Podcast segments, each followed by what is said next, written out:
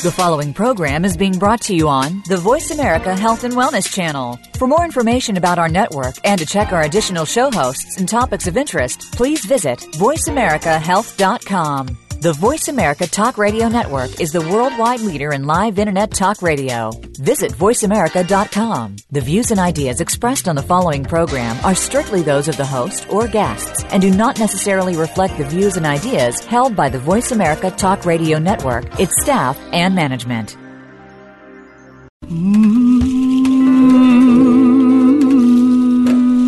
Loss helps us define our lives. By allowing our grief to matter, we discover our own strengths and embrace our authentic selves. Welcome to Good Grief with your host, Cheryl Jones. Get ready to be inspired to create a deeper life, to make your time on earth much more meaningful. Now, here is Cheryl Jones. Hello, I'm your host, Cheryl Jones, and I want to welcome you to Good Grief, where we talk each week about the transformations that can come from loss. I'm really happy to have you here.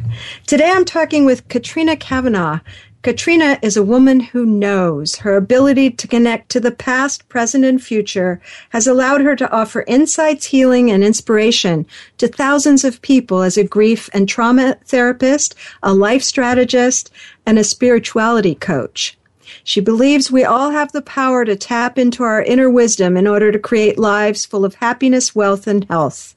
She is the spirituality and intuitive coach on Deborah Hutton's new media website, Balance. Katrina is also a published author, speaker, and lover of life. Katrina is a regular contributor to mariashriver.com, appeared on Channel 7's Weekend Sunrise, and was featured on Channel 7's 2011 series of The One. Katrina has been heard on radio across Australia, featured in national print and online media. She has her own radio show, I Am Wisdom, on OM Times Radio. And her first book, Wisdom for Your Life, published by Allen and Unwin, is now available in Australia, New Zealand, the USA, and Canada. And you can find her at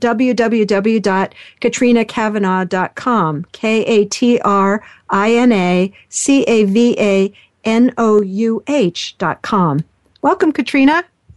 Welcome. Thank you very much. It's wonderful to be here wonderful to be with you and um, wonderful that we found a time where we'd both be awake at the same time since I know, I know you're over in Australia, correct? Yeah. Well, I, you know, I will just add that to my list of miracles for this year because, you know, I love it.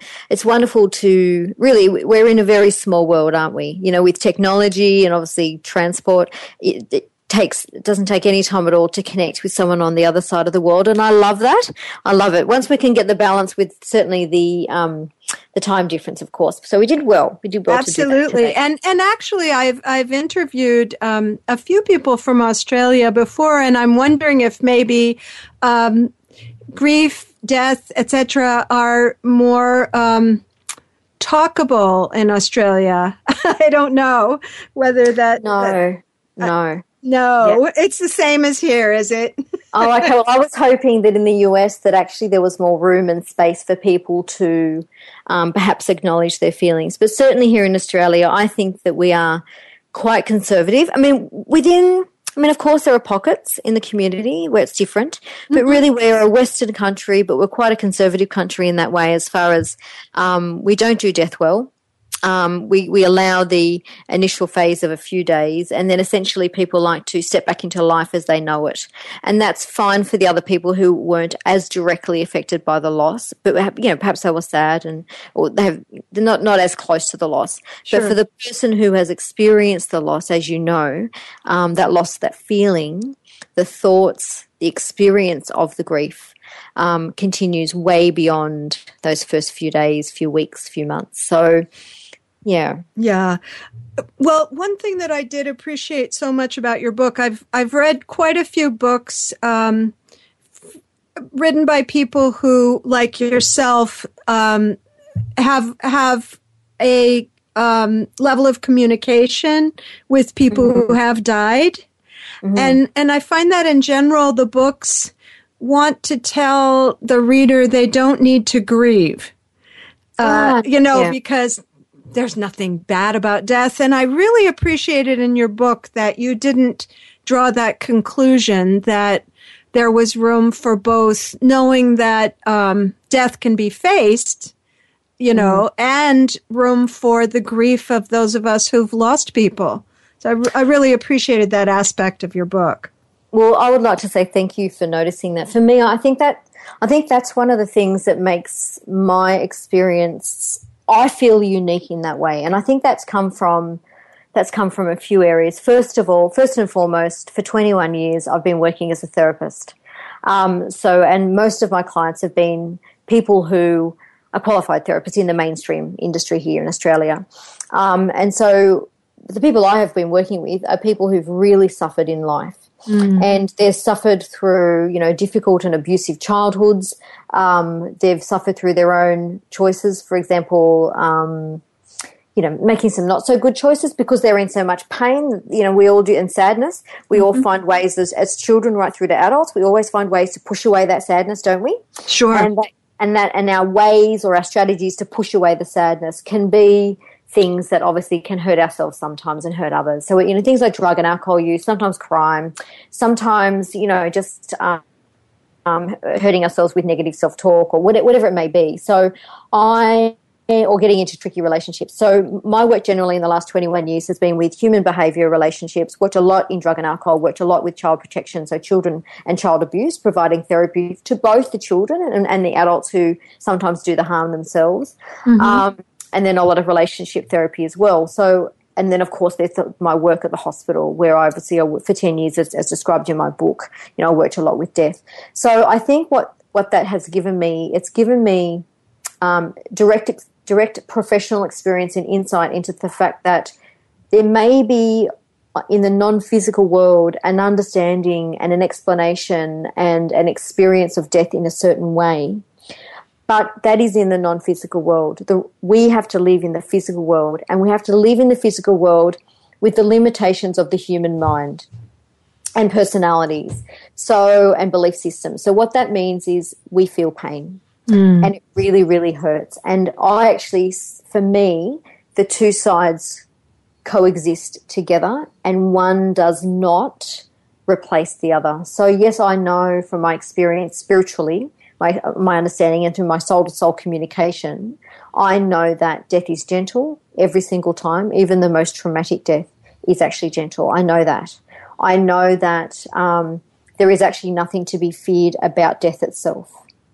There is a lot to be feared. I, I, even myself, with all that I know, I don't want to die.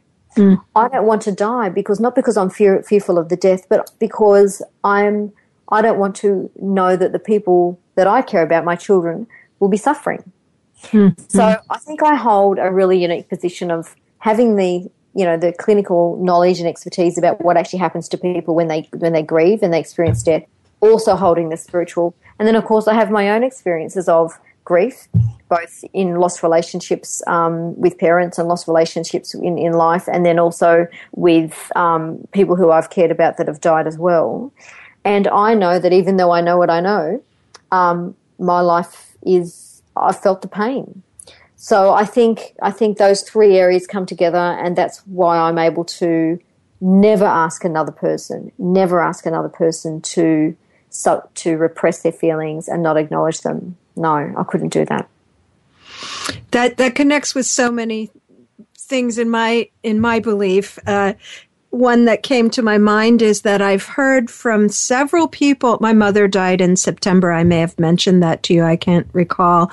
And yes, we did initially speak about that. Quite a few people have said to me, "Oh, it must be easier for you because you're a grief counselor." Oh. it's insane. It's insane, isn't it, to think that it's somehow it's worse in some ways. Well, I, will tell you what uh, the answer that just popped out immediately, which has held. I, I say it every time I hear that is it only helps in one way. I know I have to do it. Exactly. you know, exactly. I'm not trying to get out of it. I'm not trying to make it better than it is. You know, exactly. it just is what it is.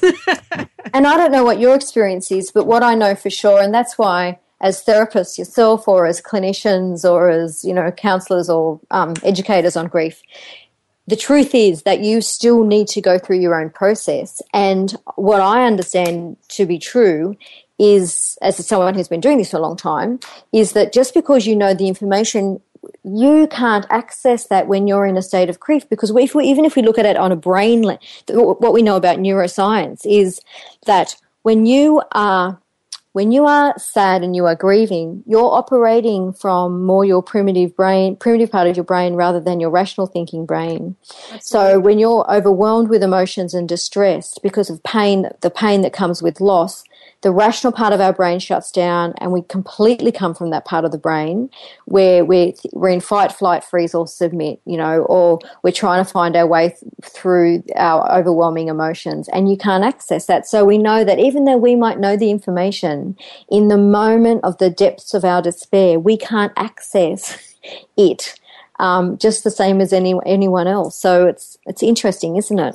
It is, and um, kind of holding those two things together as I'm, you know, that I still have my knowledge. Yes. Uh, I, it's not that it went anywhere and it, yes. and I access it all the time. It's just that grief is, it, at least the way I think about it, uh, which intersects with what you're saying is in, on some level, grief is physical. Yes. you know, it's yes. happening in a body, not in a mind. Yes, that's right. Grief is definitely physical, yeah. and I mean, well, I think it's all of the all of that we are. So if we consider that we are physical and emotional and psychological, and for some people they believe spiritual, you know, at soul level, mm-hmm. um, then I think grief can be experienced in all of those ways, and also conceptualized from all of those perspectives.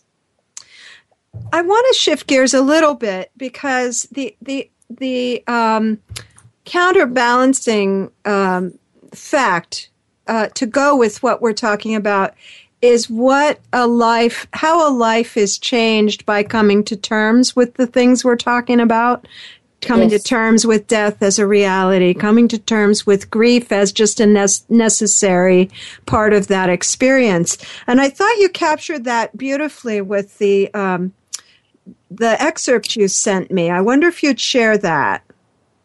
The, yes. the one that starts, I saw life after death. Um, and I and felt, I felt myself myself change. Yeah. Yeah. So this is the part of the book. Basically, what I'm talking about here is, you know, over ten years. I not that I would ever do the maths, but I um I did work out as a result of some, some media stuff that I had worked with over 400 deaths in that time. So, um, with, with the knowledge of that, this is what I say in the book. I saw life after death and I felt myself change. Over time, I began to notice that I, that I altered the way I lived my life. I noticed afresh the rich colours of the pansies in the garden, the feeling of the wind on my, on my face, and the delight of my girls wrapping their, their arms around my neck. I began to breathe in as many moments as I could. I now live with an understanding that each moment I have is the only moment that I can rely on. The result is that I live life differently from other people. To begin with, I do not fear death. It is simply a passing, not an end. I live in each moment aware that it could be the last in this life and that how I live it affects everyone around me. I feel that's the great paradox of of uh, facing a fear of death, of getting through that. That um, it doesn't make you want to die. It, it makes it makes life more vivid, doesn't it? I believe I believe so, and I guess part of part of the stories that I share in Wisdom for Your Life is, and I and I do wish to appreciate that. Look, I realize that what I'm about to say sounds really far fetched. You know, I appreciate that it's really tricky to understand that for some people, not everyone, that when we cross over, there is a part of us that called a soul, and that moves into the non physical. But this is just based on my experience, okay? And all I do is I'm not saying I'm right or I'm wrong. I just, I just, I'm only reporting on my experience and what I understand. So what happened for me was as I w- as I did experience, you know, a soul to soul connection with some of the people as they passed away, and for the, those that came in already deceased, that already died, they began to share their life story with me. And what I noticed was some themes, and that, that's the things that I that the concepts that I now refer to as as the wisdoms. But one of those was about the preciousness of each moment, and we all know that. We all know that it's a very you know it's not rocket science. We all know that each moment's precious to a degree. Mm-hmm. But what they showed me was the importance of living it. Mm. The importance of living it as they reflected on their own life that they just lived. And some of these people had died young the preciousness of each moment, you know, really living in the moment, really breathing in the moment, really experiencing what the moment gives us. I mean, there's a lot of this referred to in many of the philosophies that are spoken about, you know, across the world. A lot of the self-help movement is talking about the preciousness, you know, the importance of each moment and being present and all that. Being present, mindfulness mm-hmm. and all mm-hmm. those kinds of things, yeah.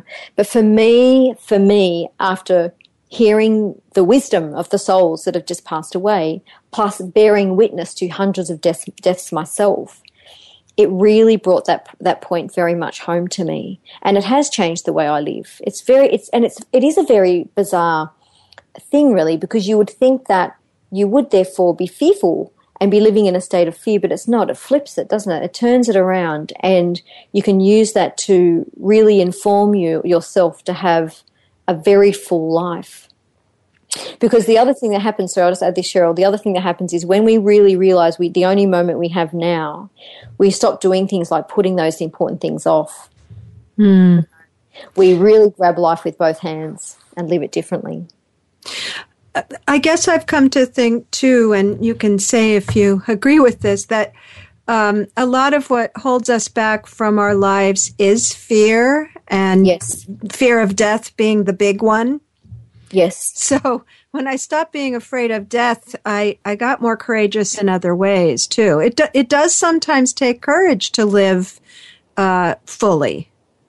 It Don't do- you believe? Yes, yes. From my own gosh, it's a risky thing. it's very, very scary. It's very scary. So, from my own experience, from my own experience in my own life, plus all the people I've worked with over the last 21 years, you know, certainly as a therapist and obviously now as a, co- a spirituality coach and life coach, um, it absolutely, it absolutely is, it's very scary because you're going sometimes against the norm, aren't you? You're going against the messages you've been given by your parents sometimes to play it safe. Yes. Or, um, you're going against maybe some messages you're getting from your parents that you know certain things matter and certain things don't. Um, so, and, and, and then the societal pressure, you know. So there's a whole lot of things against us in a way. But what happens is when we can feel that fear and then still not allow that fear to overwhelm us, but to take even the most gentle steps of really living a full life, gosh, it can be amazing. It's really good food for the soul. Well, uh, of course, this show we're on, probably your work, uh, both those things are a result of what we're talking about, wouldn't you say? I mean, I was yes. a very shy person, believe it or not.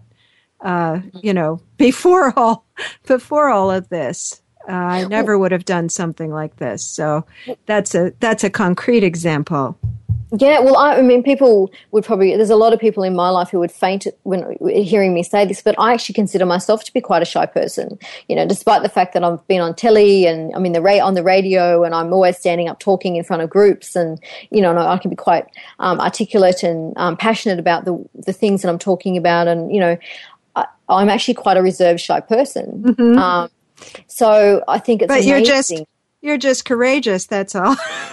well, I let's go. To, let's go to a break now and talk more about this when we come back. Listeners, go to my social media on my Good Grief homepage to connect with me about the show and find Katrina Cavanough at www.katrinacavanough.com. Back after the break.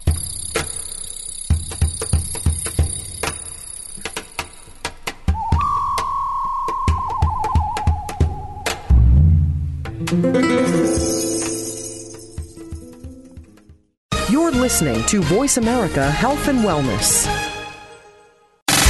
Have you friended us on Facebook yet? Why not? Just go to facebook.com forward slash voice America or search for the keywords voice America. Once you are part of our Facebook network, you'll receive daily messages about what's happening with our shows, this week's featured guests, and new happenings at the Voice America Talk Radio Network. And you can add your voice to the always active discussions on our wall. Just go to facebook.com forward slash voice America or search for Voice America. If you think you've seen online TV before, let us surprise you. VoiceAmerica.tv is online now. The leader in live internet talk radio has done it again. Multiple channels, a state of the art viewing experience, live and on demand programs streaming 24 hours a day. It's exactly what you want, when you want it. VoiceAmerica.tv. From health and wellness to business, sports, and everything in between. Discover our new world. Visit VoiceAmerica.tv now and experience the future of online television. VoiceAmerica.tv. Do you know that over 70% of Americans with severe disabilities are unemployed? Are you one of the 2.5 million Americans with epilepsy? If you are, or know someone struggling with these issues, tune in to Disability Matters with Joyce Bender. On the show, Joyce will discuss these issues as well as others. She will have on nationally known guests that will offer helpful insight on disability matters and let you, the listener, call in with your questions and concerns. So if you struggle with a disability or know someone who does, listen to Disability Matters with Joyce Bender, heard every Tuesday at 11 a.m. Pacific Time here on VoiceAmerica.com. Real life solutions. Voice America Health and Wellness.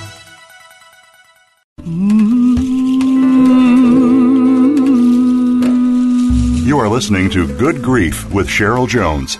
To reach Cheryl or her guest today, please call 1 866 472 5792. That's 1 866 472 5792. You may also send an email to Cheryl Jones at weatheringgrief.com. Now, back to Good Grief. Welcome back. This is your host, Cheryl Jones, again. And today I'm talking with Katrina Cavanough, author of Wisdom for Your Life. And, and we were talking about, uh, before the break, um, the, the paradoxical truth that once you kind of face your fear of death, uh, life tends to get much more joyful, perhaps, fuller, um, more, more out and out, I guess.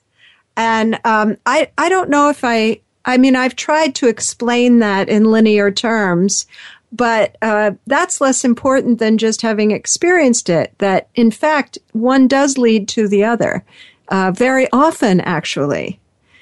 Uh, that's right. Yes. And I'm, yes. I'm sure. Uh, I don't know. Have you ever, you know, you you encountered all of these people in um, what what would have to be their worst moments when they've when they've lost someone precious to them.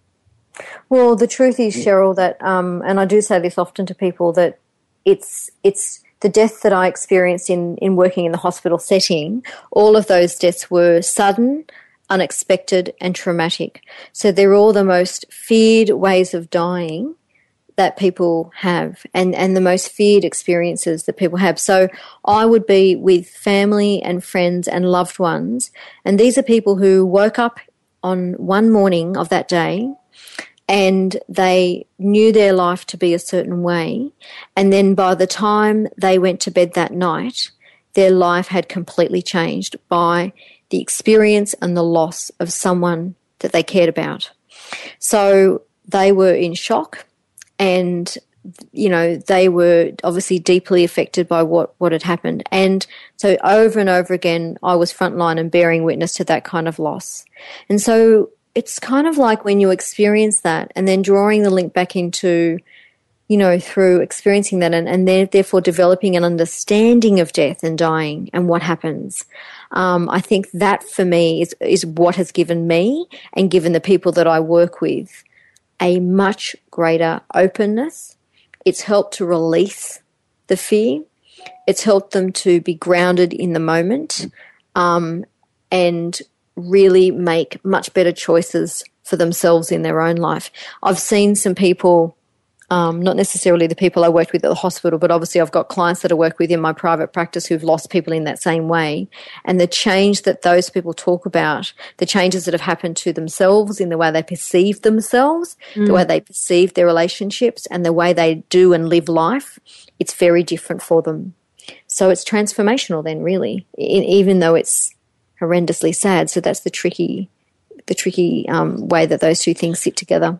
Well, honestly, I I can't think of a time when someone. Uh, I can think of times when people avoided grief, and that not that much changed.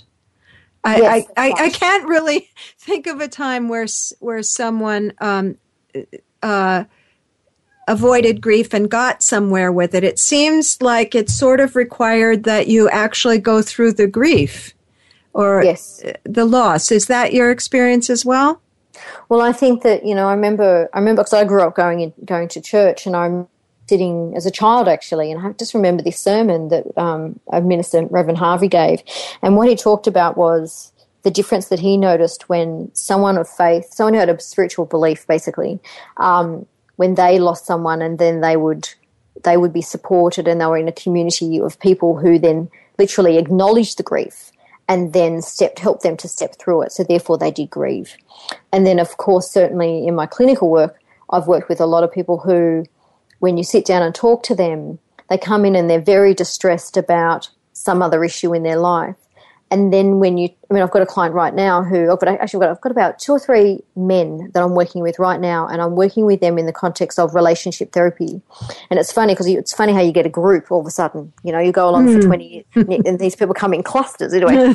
so, um, Another mystery. another mystery, yes. And all of these men have um, lost either parent or both when they were young. And all of these men have not acknowledged the loss. Okay? And then they come back in and they've got, you know, other things are happening in their life and blah, blah, blah, blah, blah.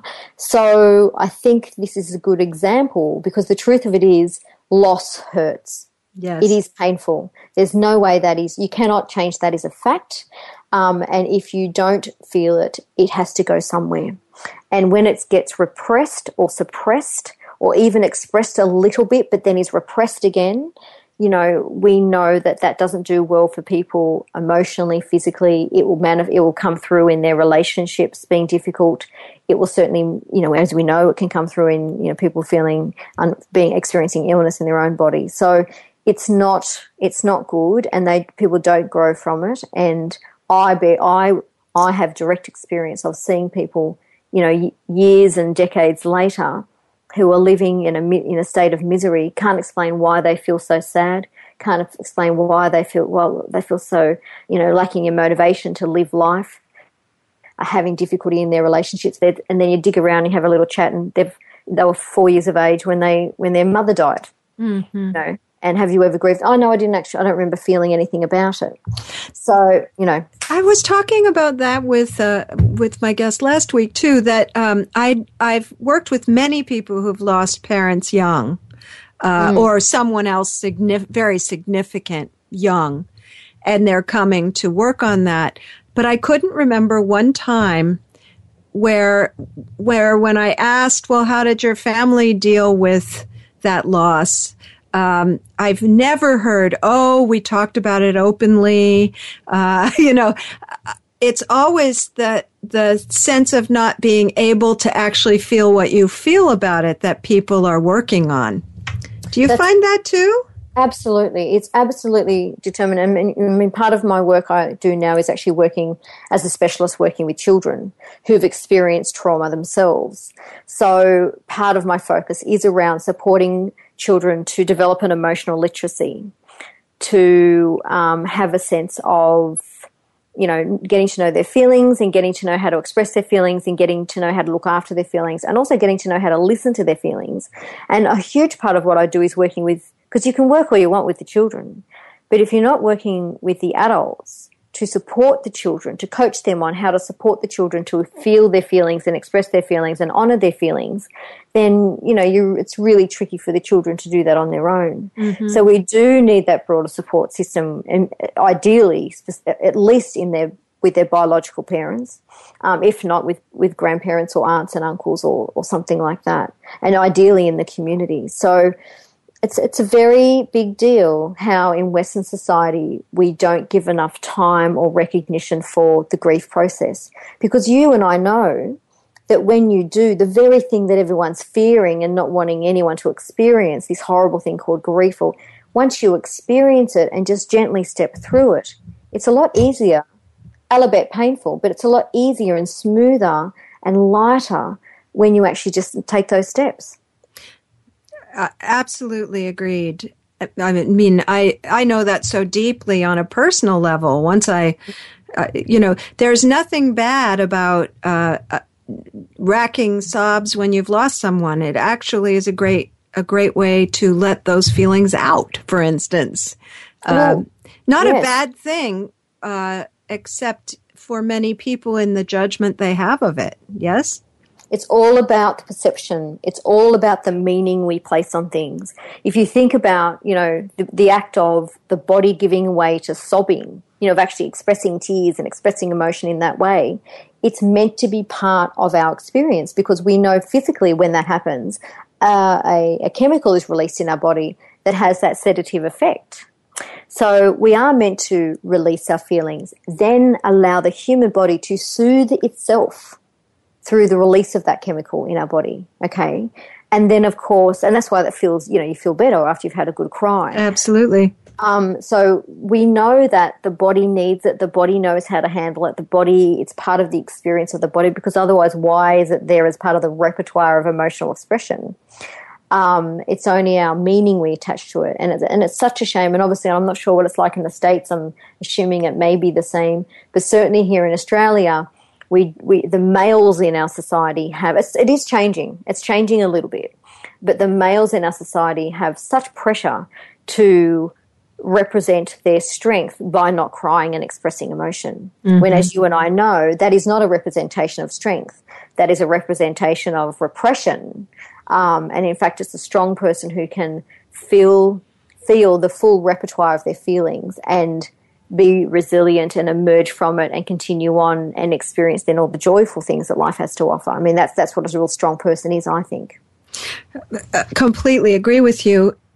And I would say, at least here, I think, uh, yes, women are a little more um, trained to be emotionally conversant, but mostly in the area of being there for someone else's emotion. Yes, yes, yes, yes, yes, yes. so that doesn't that doesn't always help when it's you. uh, if I uh, well, the amount of clients I have that I spend, you know, at the moment as a therapist and coach, where I'm supporting the females to be able to express their feelings too. You're right. They have You're their right. own feelings instead of yes. having empathic feelings with other people.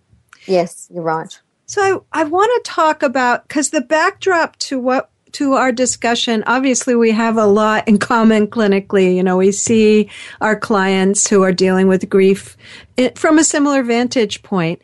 And then um, you have something else going on, which uh, you know, I've had people say, well, every counselor or uh, therapist needs to be a little bit psychic or intuitive, or I mm. guess there's some truth to that. But to me, it would be quite different to be working with these issues and at the very same time be um, in some contact, as you described it in your book, for instance, you'd be working with the person who's lost someone and the person they've lost you you experience as being right there. And I wondered if you could talk about that what's that what that's like uh, to to be having two such radically different experiences as as I you know, if I imagine it, they seem like radically different experiences at the very same moment. Well, it's funny. It's funny because um, when you describe it that way, it does sound like it's a fairly um, complicated, like a complex kind of experience. But for me, it's very everyday and it's very, okay, yep, yep, yep, I've got this person here and I'm supporting them, of course, and being absolutely present. And of course, they are my priority. But yes, at the same time, over here, you know, in my awareness, I have an awareness that there's the person that we're talking about right now, they're in spirit. Um, so the first thing, though, I need to say is that because my role was, I mean, I was there as a social worker and grief therapist, so my, my focus really was or it was completely professionally on the, the person on the planet, you know, the alive person. sure. I got so, that. I got yeah, that yeah, in yeah. your book for sure. Yeah. So I would never, of course, um, ever disclose to family, friends, um, and um, the medical team any of my spiritual experiences because it wasn't professionally appropriate to do so. Um, and I, my, and my priority and focus was the care of the um, family and loved ones. But the, so, but it, it, it does add another dimension. It's very everyday, but it adds another dimension. And what it means for me is that um, it gives me a greater understanding of a the person whose life where we're talking about. You know, I, I have an Uh-huh. awareness of certain things that have happened and, and all that stuff, which then can actually inform. It can inform the way I communicate with people. Um, and and ultimately though and, and, and certainly more now as I step away from that specific role, but I work now clinically with people and then they're in my rooms and my offices and I'm with their permission able to be more open and I'm in consultation and working with them over their own therapeutic work or their own coaching work and yet I have their loved ones in spirit with me. And the three of the three parts of ourselves so the energetic aspect of life and then the physical aspect of life like the person in front of me and then myself and my own professional expertise all of those things are working together and it is beautiful. It's a beautiful way to work with people because for me they all work together and one informs the other and and it can bring about some really crystal clear insights really quickly. Mm. So, so whereas when I'm only working, when I'm just using my traditional therapy model, you know, it might take a few sessions to get to technically a, certain place. Um, whereas obviously if I have permission from the client to be working intuitively, I can say to them, look, I've got, you know, so and so here, I've got your spiritual team here and they're telling me blah, blah, blah, blah, blah.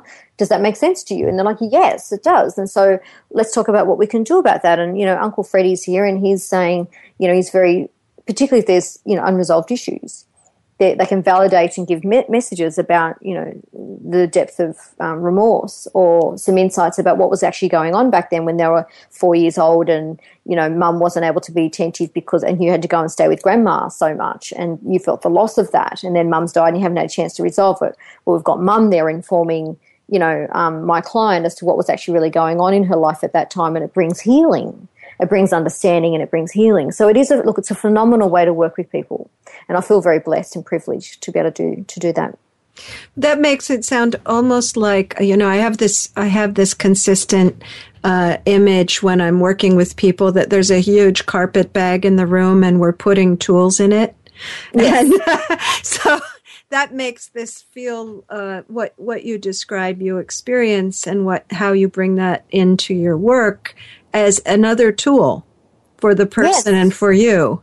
Yes, and that's what I and that's and, my my whole when I have when I'm working openly intuitively, you know that for me is it's all about them coming to see me and and what I wish for them to leave with is an awareness that they can access that tool at any time because what I know for sure and certain is that my intuition and my capacity to have a soul soul soul to soul conversation is not something that's actually a special gift. It's every single person has the capacity to do that.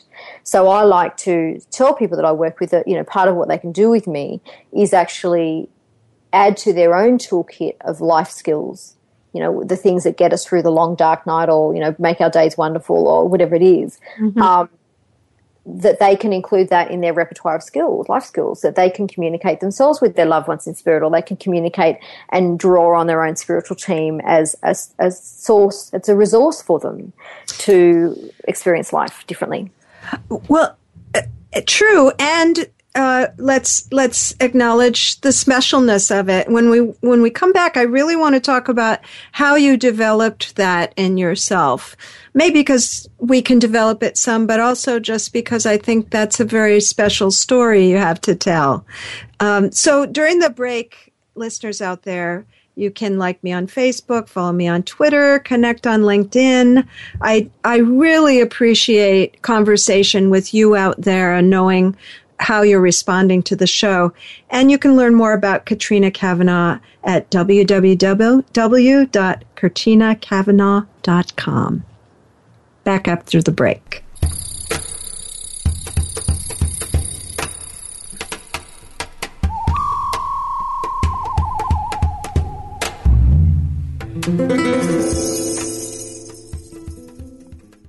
You're listening to Voice America Health and Wellness.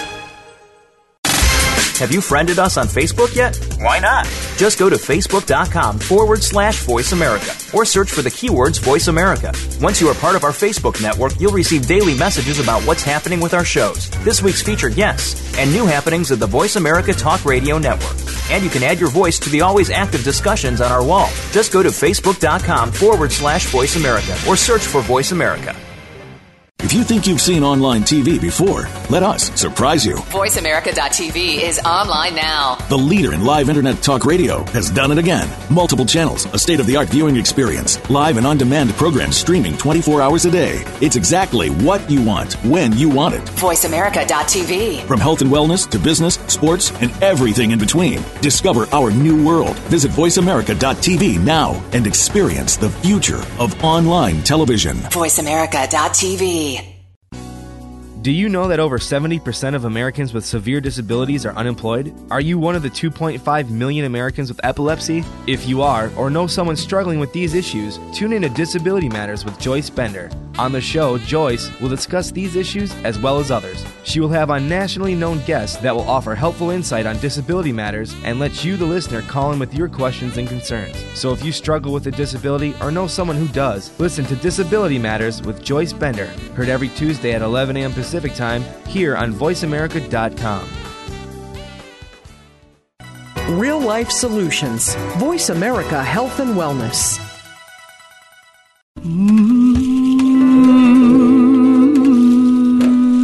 You are listening to Good Grief with Cheryl Jones. To reach Cheryl or her guest today, please call 1 866 472 5792. That's 1 866 472 5792. You may also send an email to Cheryl Jones at weatheringgrief.com. Now, back to Good Grief. Welcome back to Good Grief. Today I welcome Katrina Cavanough, an author whose experiences receiving messages from the dead while she worked in a hospital as a social worker led to her book, Wisdom for Your Life, and her the work she does now. Um, so I was very struck by the part of your book that was about uh, you were talking about having um, some of these experiences as a child, um, which I think many children actually do have. For instance, when my wife died, my daughter had some very incredible um, experiences after she died uh, Yes. with her. Uh, she was two and a half then. And Okay. it was quite vivid and quite, you know, remarkable and quite Yes. natural natural to her. She was just describing what she was experiencing. Um, but of course, many people who have that kind of experience when their children uh, get talked out of it, um, people get uncomfortable, whatever. And I was very, very struck that that didn't seem to happen to you. And I wondered if you could talk about that some. Well, I think, Cheryl, what happened for me is that I was very fortunate to be raised in a family. We were all very religious, all Christian. You know, we used to go to church and all that kind of thing. Um, but at the same time, which is really interesting, you know, um, it's really interesting for those two parts of life to go because it's uncommon. People often, you know, if they're strongly religious, then they don't often experience or are, aren't as open to the spiritual side of things. Um, and but in my family, I grew up with you know a grandfather who was very head, head of the church. Um, but also used to read the cards. A great grandmother who was married to a Methodist, a minister of the church, but also read tea leaves. You know, and I have a, an aunt who's still on the planet um, now, Auntie Gwen, that I refer to in the book, and she describes herself and he is a clairvoyant and psychic, and yet she's been actively involved in the church. So I was lucky to have a family who were very open to spirituality. So, but what happened for me is that from I- yes, it's sim- very similar. So I was just always aware. I cannot remember a time when I wasn't aware that I was I could connect and know that there were spirits around. When I was younger, though, even though I had this great family support, I was actually frightened of it because the feeling in my body that I would get when I would feel the uh, ex- presence of a spirit used to scare me as a child, and it was and it wasn't until my teenage years I learnt some boundaries around you know, closing that off and only experiencing my spirituality in my own way and all that kind of thing. So that was really helpful. Um, and then, of course, in my 20s, when I had my first experience with the young woman who passed away and she popped up in the back seat of my car, you know, spiritually assaulted, um, that was when um, at the hospital was my first experience. And that was when I had, I learned that I had to, um, I realized I had to really embrace this and put that fear aside. So I kind of had this very interesting childhood where, yes, it was easy. Yes, it was very normal. Yes, it was accepted. Um, I personally had some fear that I had to work through. But again, I got a lot of support about that from my family, from my aunt in particular. So yeah, I've been very fortunate in that way, really. So, so in a sense, they'd say, "Yeah, it's kind of scary, but don't worry, it's okay." Yeah, pretty much. Pretty much, they would say it's okay to be scared. So if you don't want to, you know, if you don't want to experience, you know, at the age of fifteen, my aunt said to me, "Katrina, if you don't want to experience this flooding of, you know, walking around the corner and whoosh, something's there and all that kind of stuff, um, you can say, I, I want to close that off for now until I'm ready to connect with that again." So I just said to my spiritual guides at the time, "I want to close that off. I don't want to experience this spiritual stuff. You know, I don't want to know that there's a soul in the, there's a spirit in the room." And they did. They did, it just went away from me for a while, but I think it was obviously part of my life path. And when obviously, you know, it was because I had the experiences and then all the media stuff happened and I was, you know, selected and on, you know, known as one of the top 10 intuitive people here in Australia. And then, of course, the book and then blah, blah, everything else has happened. So it was meant to all be, but obviously at the right time, I had my first experience there in the hospital, and then I had to accept that this was meant to be part of my life. And I was old enough then to be able to ration to support myself, I guess, and rationalize it, which sounds like a funny word, but didn't to use in this context, but I did. Um, and then develop some skills and set some boundaries up with my spiritual team where I said to them, listen, and by my spiritual team, I mean my angels and spirit guides or whatever you want to call it. Um, I said to them, look, you know, if I'm going to do this, I'm only doing this in daylight hours. you know, it's only no waking me up.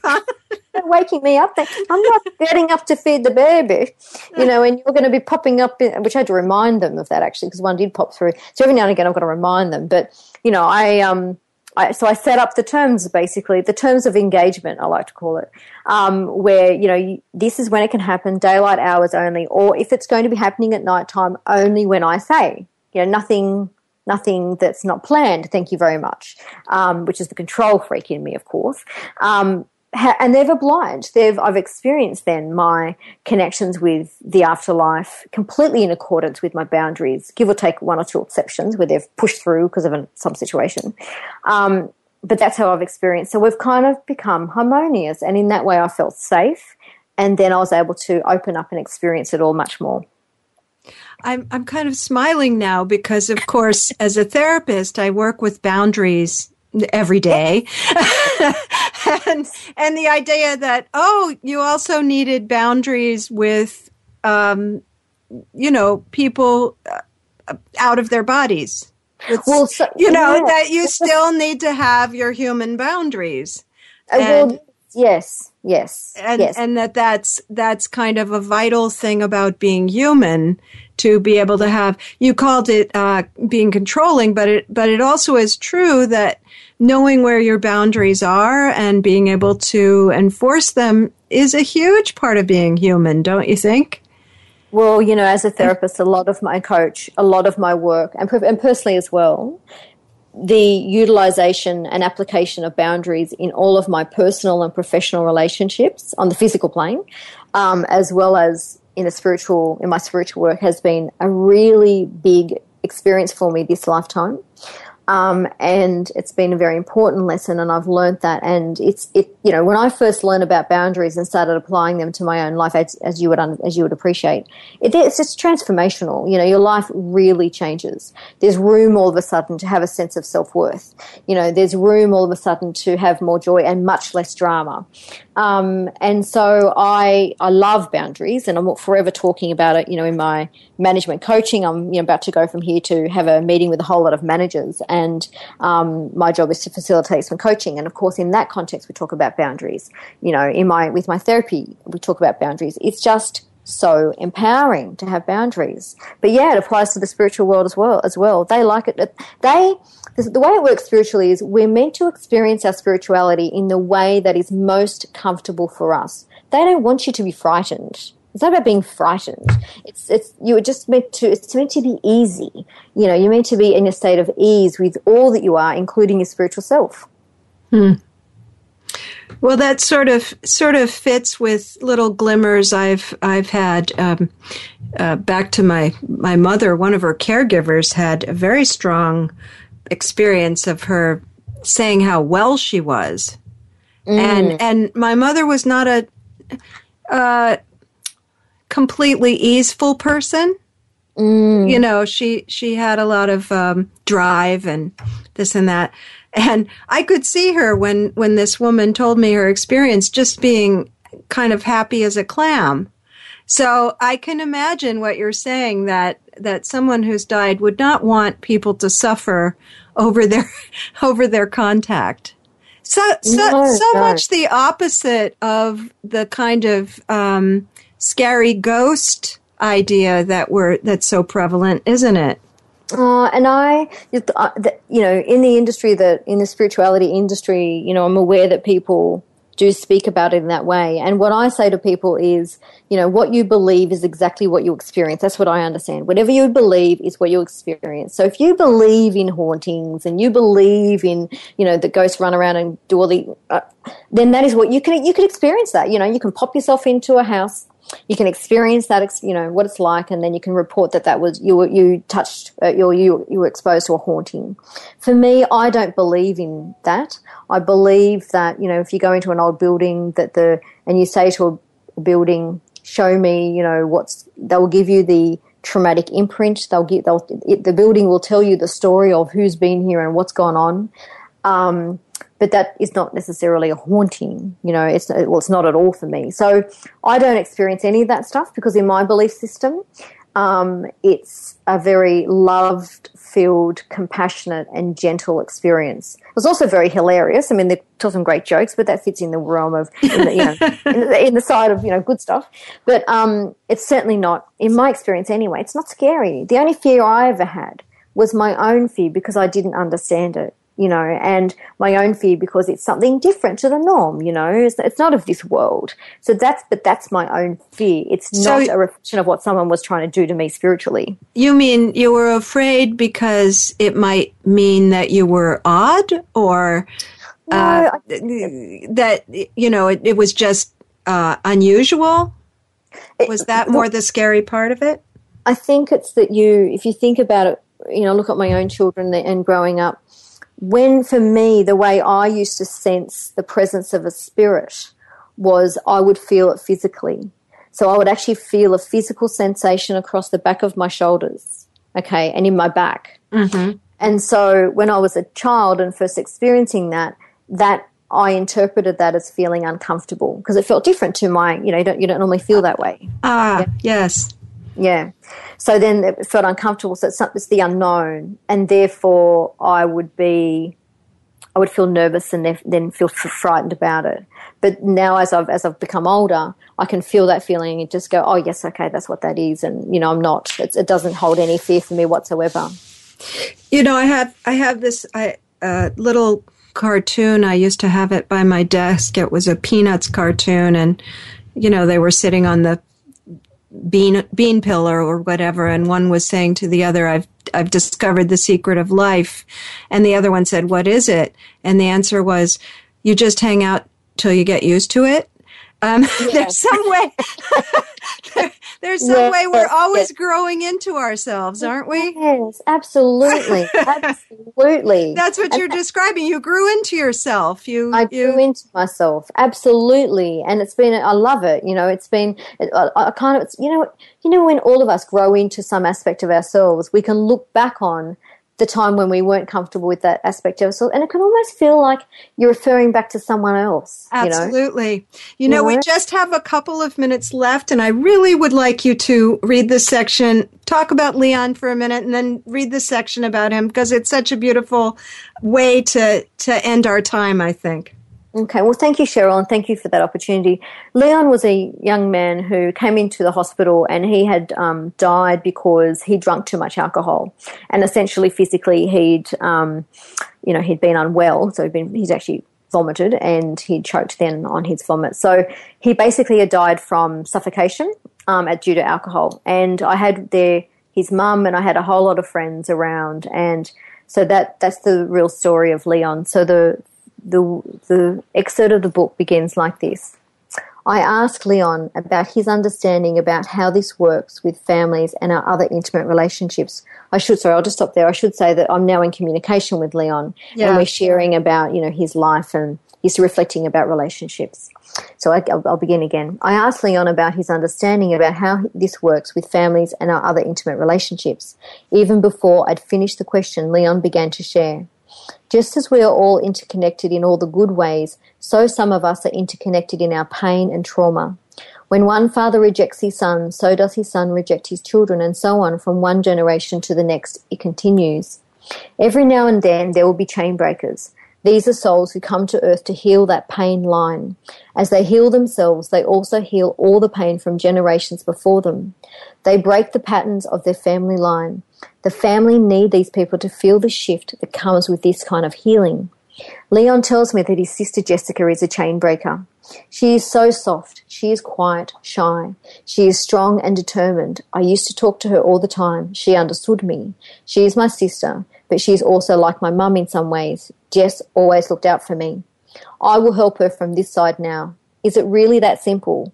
Yes, that sounds so easy. So, how are you feeling, Leon, now?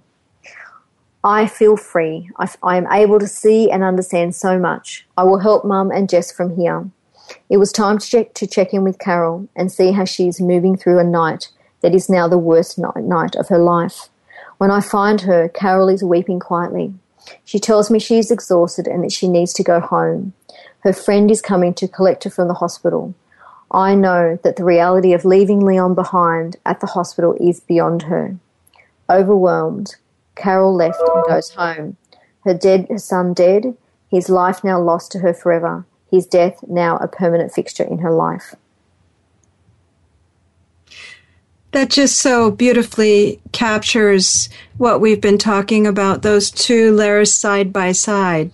And yes. um, what a blessing to have that to help you in facing the, the, the pain in the people that are left behind. That's to, right. To, to feel that they're going to be there supporting as those people go forward.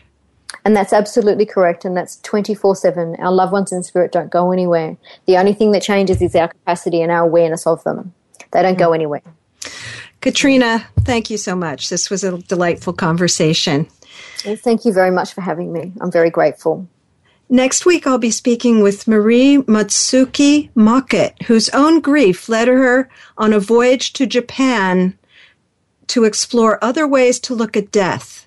Her experiences resulted in her book, Where the Dead Pause and the Japanese Say Goodbye. This has been Good Grief with Cheryl Jones. I look forward to being with you again next week for another meaningful conversation. Mm-hmm. Thank you so much for joining us for Good Grief. Please come back next Wednesday at 5 p.m. Eastern Time, 2 p.m. Pacific Time for another edition featuring your host, Cheryl Jones, on the Voice America Health and Wellness Channel. Have a meaningful week.